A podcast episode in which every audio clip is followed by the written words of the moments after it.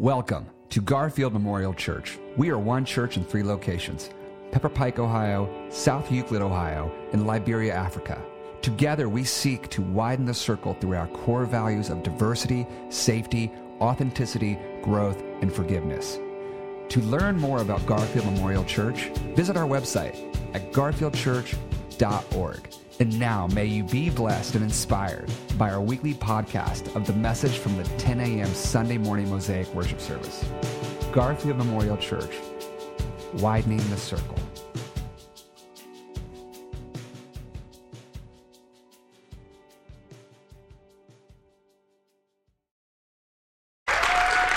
Woo! At that name, every knee shall bow. South Euclid, we're so glad you guys are tuning in with us today. Uh, we're, we're kicking this off. So next week we start the journey of Lent. Um, if you don't know what that is, it's not a disease. Um, it's not a virus. It's good news. It's a 40 day journey we spend together. The early church celebrated to prepare for Easter. And Pastor Scott and Pastor Steve and Terry and I, we're going to be looking at a series about living between two gardens um, as we get to the, to the Easter message. But today, we thought we'd all be together. Um, if you're a guest here at South Euclid, we're so glad you're here. If you're with us online, we're so glad. Uh, we're in a year of vision at Garfield Memorial Church. We've been challenging ourselves collectively as well as individually to take that 2020 vision time uh, to reflect and to see where is God leading us. We had a powerful prayer over here, South Euclid. Uh, Rodney Desipatis prayed today that we might be more like Jesus now than we were an hour ago. Hello. Um, you know, and, and that takes vision, that takes uh, introspection, it takes taking a look at things, uh, at how we are. And so we preached about vision in January, and we've been preaching about values. We have five core values here at Garfield. They're kind of the bedrocks. That's why we have the rocks as a theme. When the people went into the promised land across the Jordan, God said, Put rocks to remember what I've done in your life. And so our rocks, our core values are safety, authenticity. I preached about those two. Last week, Pastor Steve. Can anybody preach like Pastor Steve, man? I mean, I was out in D.C. preaching for the Lutherans. I did it, man. I did.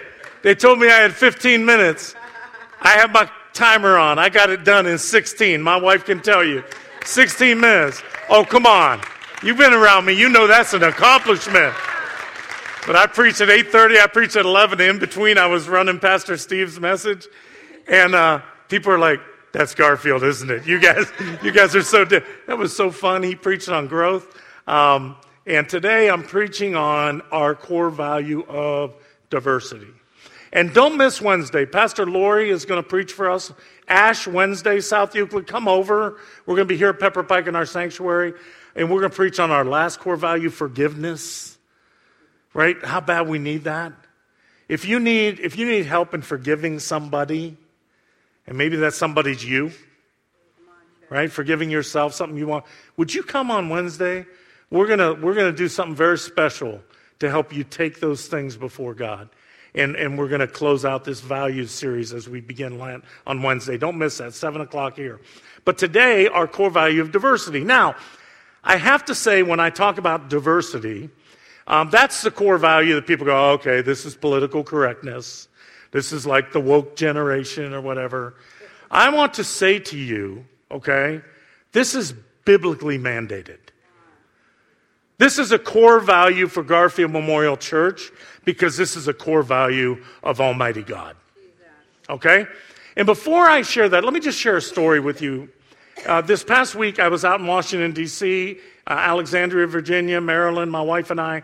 I don't know if you know this, but Garfield is a teaching church on helping the church in America become more representative of the world.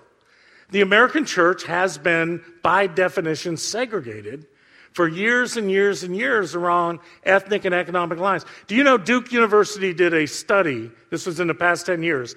They found out that local churches in America are 10 times more segregated than the communities in which they live. Watch this. And 20 times less diverse than the nearest local school. And we've been saying at Garfield that should not be so. We should be representative of when we pray, Thy kingdom come where? On earth as it is in heaven. Read Revelation 7 9. Like every tongue, tribe, and nation will surround the throne. We just figure we might as well practice now, right?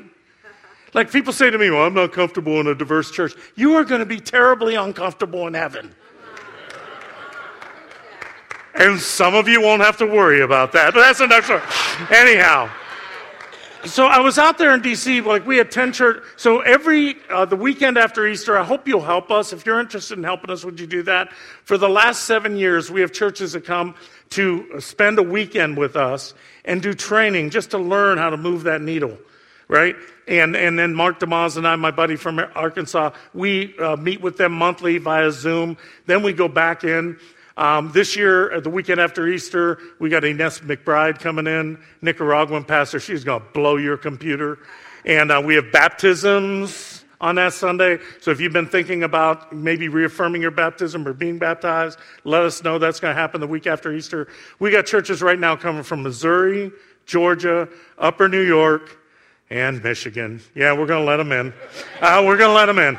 But they come, and so this DC churches came last May and uh, they're in the Lutheran Synod, and they're learning, and it, it, it's amazing what's happened in just a year. I was out there, heard the most amazing testimony. There's a woman named Joanne. I got permission to share this. And she happens to be an African American woman. She came here last May, and she wasn't sure how she felt about this whole diversity thing in the church, by her own admission. She talked to Terry, she talked to Kimberly, probably remember. She just wasn't sure what this was about. I went out there and she said, This changed my life. She was called to be a juror on the most high profile murder case in Washington, D.C. this past year. Happened to be a transgender woman of color who was accused of killing her significant other. It was very, very, uh, no good evidence on this. They felt the prosecutor was kind of ramrodding her. And she was called to be on that jury. And not only was she called to be on the jury, she said she was called to be the forewoman on this jury on this highest profile case. And after it was over, the woman was acquitted, thankfully. She was not guilty. She asked her pastor, Can I preach at the church about this? She's a layperson.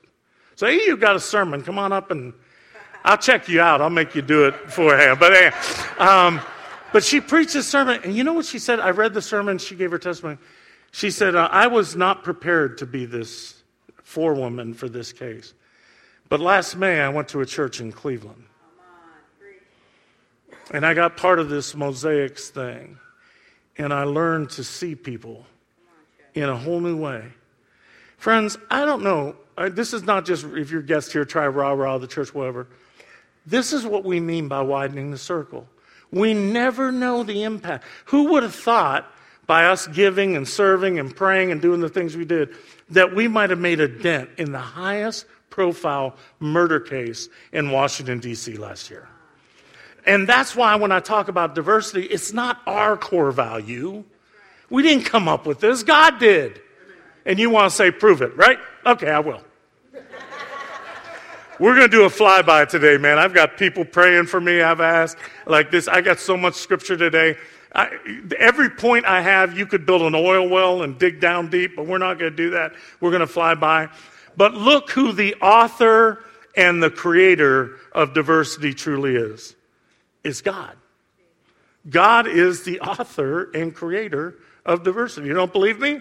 Let's go back to the beginning. In the beginning, right?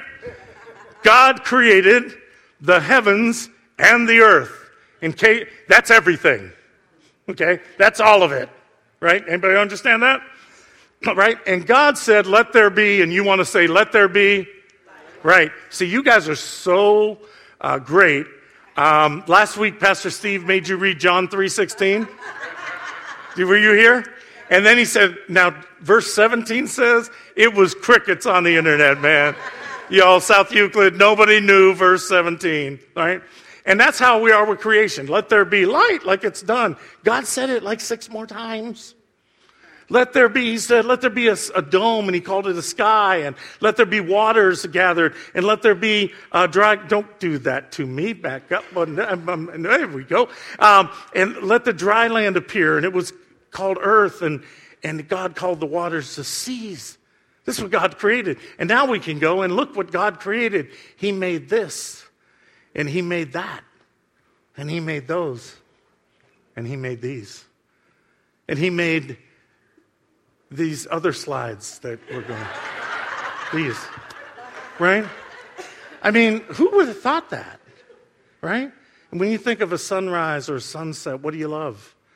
You've never seen it before and never seen it again. And then it says, after that, God said, Let there be um, produce and vegetation and seed bearing plants and trees, right? Of their various kinds. And so God made this and that and those and these, right?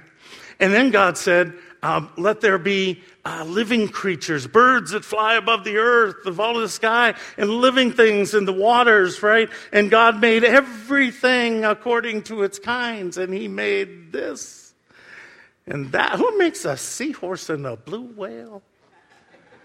Who has that kind of imagination? And God made this. And then God said, um, after that, He said, let the lamb produce living creatures, right? And God created this, and He created that, and those, and these. And it was, and God said every time He created, it was good. Do you understand whose idea this was? Who would have thought to make a aardvark and a cockroach? I mean, my goodness. This is the ingenuity of God. And then God said, Let us make humankind in our image, according to our likeness. So God created humankind in God's own image. In the image of God, He created, yeah, not you, not me. In the Hebrew, this is third person plural. Who are those people to you? Huh? Right? Do you know you're those people to somebody else? Guess who's here today? Those people. Because God created them, right? Male and female, God created them, and God created this and that and those and these. And I love this verse after that. It says that God looked at, somebody say it, everything that God had made, and indeed it was. Do you understand who the core value this is? This thing called diversity, this thing called uniqueness, this thing called design. Look around you. Doesn't God have a great sense of humor? He made the person sitting next to you, right? And you know, at the end of our fingerprints, you know what it says about us? Never before, never again. God values God's diversity. This is God's, this his thing. But guess what? All that beauty of creation, all that everything got messed up through sin. We know that? Anybody have ever heard the fall of humankind? You probably heard it the fall of man because it was preached by a bunch of sexists. But it's the fall of men and women, all of us, right? Ever heard of that? Where did the fall of humanity take place? South Euclid, shout, they're being quiet over here. Garden of Eden, right? Fall of humanity, Adam and Eve, right? Uh, don't do this, don't eat of the tree of knowledge they did. And that's where everything broke, right? And there was uh, sin in the world, and we lost our relationship with God. And so Cain murders Abel, and an individual sin came into the world. And God walked in the garden, and where were they? Hiding. We lost our relationship with God. How many of you know? Get ready, put out your phones, put me on the internet today. It's a heresy starting. How many of you know there were two falls of humanity? There's a second fall in the Bible. Oh, y'all are so quiet, like, now we got to decide if we can come back next week. right? There were. The first fall was an individual fall. We broke from God. But you know, Genesis 11 said there was a second fall when we broke from one another. Read this. It says in Genesis 11, watch this. The whole world had one language and one common speech. Do you see how God created us together? In all that diversity to be together? But watch what happened. They said, they said to each other, let us make bricks and bake them thoroughly. They used bricks instead of stone and tar for mortar. Then they said, let us build ourselves a city. God gave us a garden. Let's build a city. We can do it better with a tower that reaches to the heavens so that we may make a name for ourselves. And God confused the language of the whole world and scattered them. See, that was the second fall. The first fall was individual, the second fall was corporate. The first fall broke us from God, the second fall broke us from each other. And we were scattered. And do you know that God, when Jesus came into the world, came in to fix this? He came to set things right. He came to bring us back together with Him, with God, our Creator, and with each other. Okay, Chip, prove it. I will. First, the cross of Jesus Christ brought us back in right relationship with God. We were broken. We tried to be our own Lord and Savior. We deserved to be punished. And Jesus came on the cross and gave his life, a ransom for many, the Bible says, to set us right with God so that after he died, the curtain of the temple tore in two. So we now have free access to God. You don't need me. You don't need a pope. You don't need a religion. You don't need a church to get to God. You have free access to God. We've been brought back, bought with a price. Come on, somebody. Brought back into right relationship with our Creator. We can walk right in to the presence of God because of what Jesus did for us on the cross. But he had a second idea of how to get us right with each other. You know what it was called? His church. Jesus said, I'm going to get you right with God, and then I'm going to create this movement to get you right with each other. And it was the church. He said, Okay, Chip, prove that. I will. Genesis 11, the whole world had one language and a common speech. Do you hear that? That's how we were created. What happened when the Holy Spirit came upon the church? It says, all of them, all. Do you know what all means in the Greek? All. That's what it means. When it says, go make disciples of all nations, you know what that means? All. All of them. Someone say all. Filled with the Holy Spirit, began to speak what? In other languages. Now there were from every nation under heaven. And at this sound, the crowd gathered together. They were bewildered because what? Each one of them heard them speaking in native languages, amazed and astonished. They said, Aren't these guys from Galilee? Aren't they from Cleveland? Aren't they from Youngstown? That, that, was a plug. And how is it? I'm, I'm from Youngstown, by the way. And how is it that we hear? They were hearing their common language. Jesus Christ built his church to bring us back together that we might learn to hear. See, you thought Pentecost was a miracle of speech. It wasn't a miracle of speech. Speaking in tongues is great. I have friends that do it. It's wonderful. The miracle of Pentecost was that everybody heard the one common language. Jesus came to build the church to redeem us from our second fall, our brokenness from one another. And then God decided, in God's great humor, to appoint an apostle for this work. I love this. He decided to find the most chauvinist, racist, religious bigot of his time, named Paul. Well, actually, he was named Saul, the Pharisee, who woke up every morning. You know what Paul, Saul, sorry, former self, would have prayed as a Pharisee? Every morning. He would have got out of his bed, got on his knees, and said, I thank you, God, that you did not make me a woman, a slave, or a Gentile. And God says, Guess what, Paul? I got a ministry for you. I want you to go out and preach to women and slaves and Gentiles. In fact, I'm going to make you the apostle to the Gentiles. You know, they, I want to send you to them and build my church.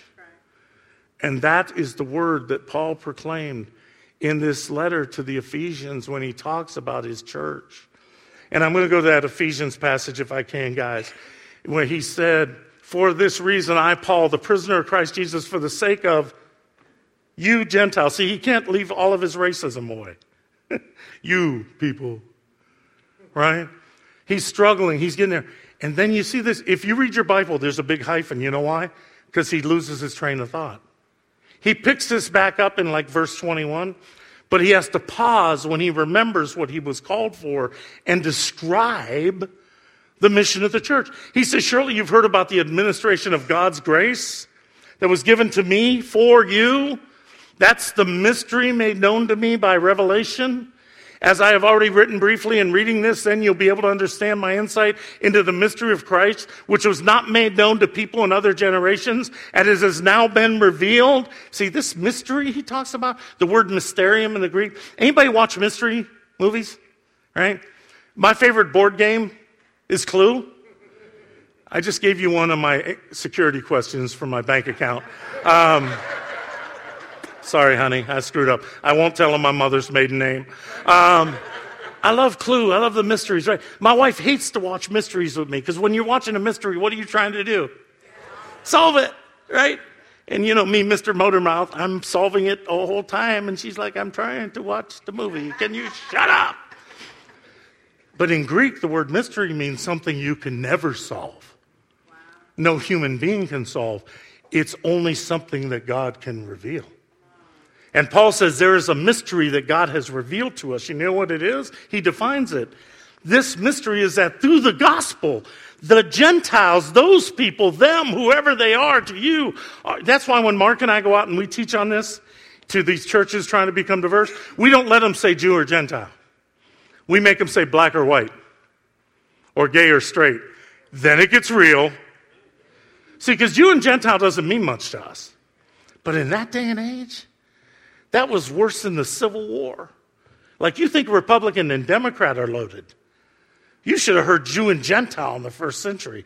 They, those people, are heirs together with you, members together of one body, and shares together in the promise of Christ Jesus. This is the mystery, Paul said. I was as caught up in it as you were. I thought it was white church and black church and Hispanic church and conservative church and liberal church. I thought it was all that. And Jesus told me one faith, one Lord, one baptism, one Spirit, one God, Lord of all, creator of all. All means all. What does all mean in the Greek? All. You said y'all if you're from the South. Let's go to that next passage from Ephesians if we can. The mystery has now been made known. I became a servant, Paul said. I'm caught up in this gospel. It has captured me. I can't go back to my old way of thinking. By the gift of God's grace given to me through the working of his power, although I'm less than the least of these, he's admitting his own biases, right? I didn't deserve to do this ministry. I was corrupt as anybody else, right? But his grace was given to me to preach to them the boundless riches of Christ. Don't you love that word, boundless? And to make plain to everyone the administration of this mystery, which for ages past was kept hidden in God who created all things. Watch this. His intent was that now through the church, the manifold wisdom of God could be made known to the rulers, to the heavenly plane. Do you know what the word manifold means? Multicolored. That now, through the church the manifold wisdom of God. See, here's the deal God said, You can't know me if you're living in an echo chamber. You can't know me if you're only hanging out with people just like you. You, you won't know the, what he called the fullness. Where's that other passage in Ephesians, guys? We can jump ahead. It was Ephesians, I think, 17, 18, where it says, I pray, Paul said, being rooted, established in love, you may have power together with all the Lord's holy people, to comprehend what is the breadth and the length and the height and the depth, and to know the love of Christ that what? Surpasses knowledge, so that you may be filled with, somebody say it, the fullness of God. See, I'm a wasp. I'm, uh, my, my ancestors are from Germany. I'm Pennsylvania Dutch, and you know what that gives me? One little lens into who God is. But I need to hang out with my Asian brothers and sisters so I can know the breadth of God. And I need to hang out with my Native American brothers and sisters so I can know the width of God. And I need to hang out with, with, with folks in different communities so I can know the length of God. See, you can't know the fullness of God when you hang out with people just like you. Because other people have an angle of God that you can't see. Have you ever looked at something beautiful? Like our family goes and we're looking at, you know, the Grand Canyon or something. And, you know, uh, your, your, son's down this. Dad, look at this. It's so beautiful. And you got run down there to see it, right? Like, because they're seeing an angle, a witness of God. Anybody bought a diamond? Anybody bought diamonds? None of you got engaged. Okay. Um, but when you buy a diamond, anybody know? Don't put the slide up yet. I want, I want to tease them. Anybody know the four C's of diamonds? Clarity, color, cut, carat. Good. Do you know what gemologists say is the most important part of the diamond of, of the four C's? Nope. Cut. It was multiple choice. You know, like they guess first. Your brother's like, I'm going to let them guess because they'll be wrong. I got a 33% chance. No, okay, I got. A cut is the number one. You know why? Because there really is no color to a diamond. The color, the color of a diamond is its brilliance, right? It's called scintillation. Aren't you proud of me doing my homework? What does it mean? It means the light comes in and the brilliance of it shines out. And it depends on the cut, they call the facets of the diamond, so that the light can be refracted. Do you know what Paul was saying? I need the manifold wisdom of God. I need all the cuts and the facets and the aspects of what people see to be in the church. To reflect what? The light, the fullness of who God is. I can't see God apart from you. That's why Dr. Martin Luther King Jr. said years ago, I can never be what I ought to be until you are what you ought to be. And you can never be what you ought to be until I am what I ought to be. And he wrote in his last book, he said, listen to him, you must face the tragic fact that when we stand 11 o'clock on Sunday morning and we sing in Christ there is no east or west, we stand in the most segregated hour in America. And he said a religion true to its mission knows that this is morally wrong and sinful. And then he said these words, two segregated souls can never meet God. There's a part of God that you see that I need. And there's a part of God that I've perceive that you need. Do you understand what that means? So, would you say this with me? I'm going to try this one time. I don't usually do this responsive reading, but I was with the Lutherans last week.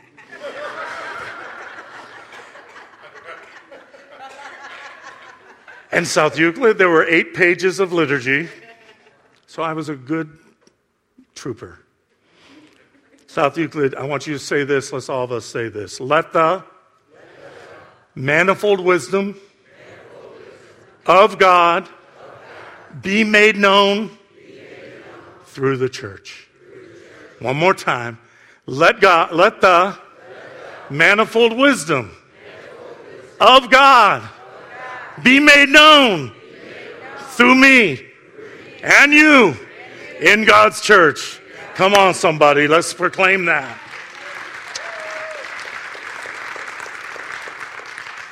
This was God's intent. This was God's idea. And you know what, God, I, I, I, don't always, I don't have the red telephone that some of the televangelists do. They hear from God all the time. I heard from God this morning. I was praying about this. I was thinking, God, this is crazy. I mean, our little church in Cleveland, we, South Euclid and Pepper Pike, we made a difference in D.C. and what's going on. And God basically showed me, you know what the issue of this divisiveness is in our country right now? It's, it's spiritual warfare. It's, it's, it's the work in the wiles of an enemy. If you go to West Point or the Naval Academy, you will learn the Pythagorean theorem of warfare. Do you know what that is? Divide and conquer. I mean, I, I, just came from D.C. We were studying Revolutionary War. We're, my wife and I are history nerds. Look at the Revolutionary War. Look at the Civil War. It's always being flanked, right? Cut the troops off. You think the devil doesn't know this? And God basically dealt with me and said, We think it's a political division. And he was showing me this is a spiritual act of warfare to keep us from knowing the fullness of God. He is dividing us so that we can't see God. Because we can't see our brother and our sister because we're taught that it's them. And Paul says the mystery for me, take it from me, a chauvinist, racist bigot. And I learned that them is me and me is them. And only when the manifold wisdom of God is in His church can we know the fullness of who God is and God's intention for creation. God is redeeming us. God is trying to perfect His bride and bring back His kingdom where there was one common language and one people. And we in the church have been called to that end. Do you know what God said in Chronicles? You know, you know, if my people were called by my name, we hear this, would turn from their wicked ways and pray, right? I would heal the land. You know that verse that's quoted a lot? It's usually with some patriotic flag waving, which is garbage. This is about all the kingdoms of the world. But listen what God said. He said, if my people, not those people, not those Republicans or those Democrats or those people, not if that culture or this culture, not those pagans over there, not those people out there in Las Vegas, but if my people who are called by my name, if they would turn and humble themselves and pray and turn from their wicked ways, then I would hear from heaven and I would forgive their sins and I would heal the land. This is our work, friends. This is God's core value. Will you commit to it? Will you say, Lord, here I am? Send me. Let me close with this. I was in uh, seminary in Princeton, New Jersey back in 1990, and had a good friend of mine. He was from Africa, and he was a PhD student, and his son was being tested in world history, and, and uh, he couldn't learn his continents. And he was upset. He said, My son needs to learn the continents. I'm like, He's five. like, when I was five, I was lucky to name one state. You know, we were having this argument, and he, what he told me, something happened. He said he had a National Geographic, I don't know, millennials, Google that. It used to be a magazine with pictures. Um, and he tore out a picture in, in, National Geographic, and it had like all the continents on it. It was like a world map. And he took scissors and he cut it up, and he said, Son, I want you to learn these. And you put it back together and tape it up, and then I'll know you know the continents. He said, Chip, I set it down the floor. I figured I'd leave him for 20 minutes. He came back in like 30 seconds. And it was all taped up perfect. And I said, Son, you know your continents.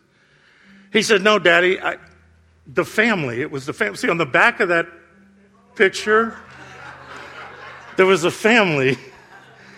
And he, and he cut up. He said, I just put the family back together. And when they came back together, guess what? The world came back together. This is God's idea.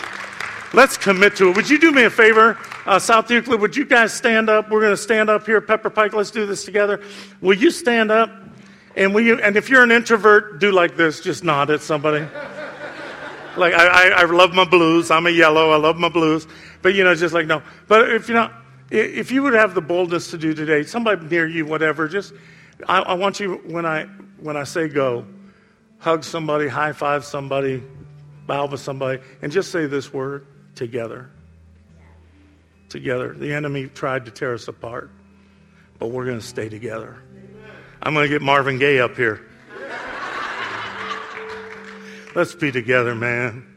Let's stay together. Let's let the manifold wisdom of God be made known. And as we do that for just a few seconds, when Justin leads us and Jess and Brian, when they lead us in this, this statement in South Euclid, when Dre and Leah lead you, would you sing the words? Let it be our manifesto to stay together. South Euclid, we're going to let you guys go. We love you. We'll see you next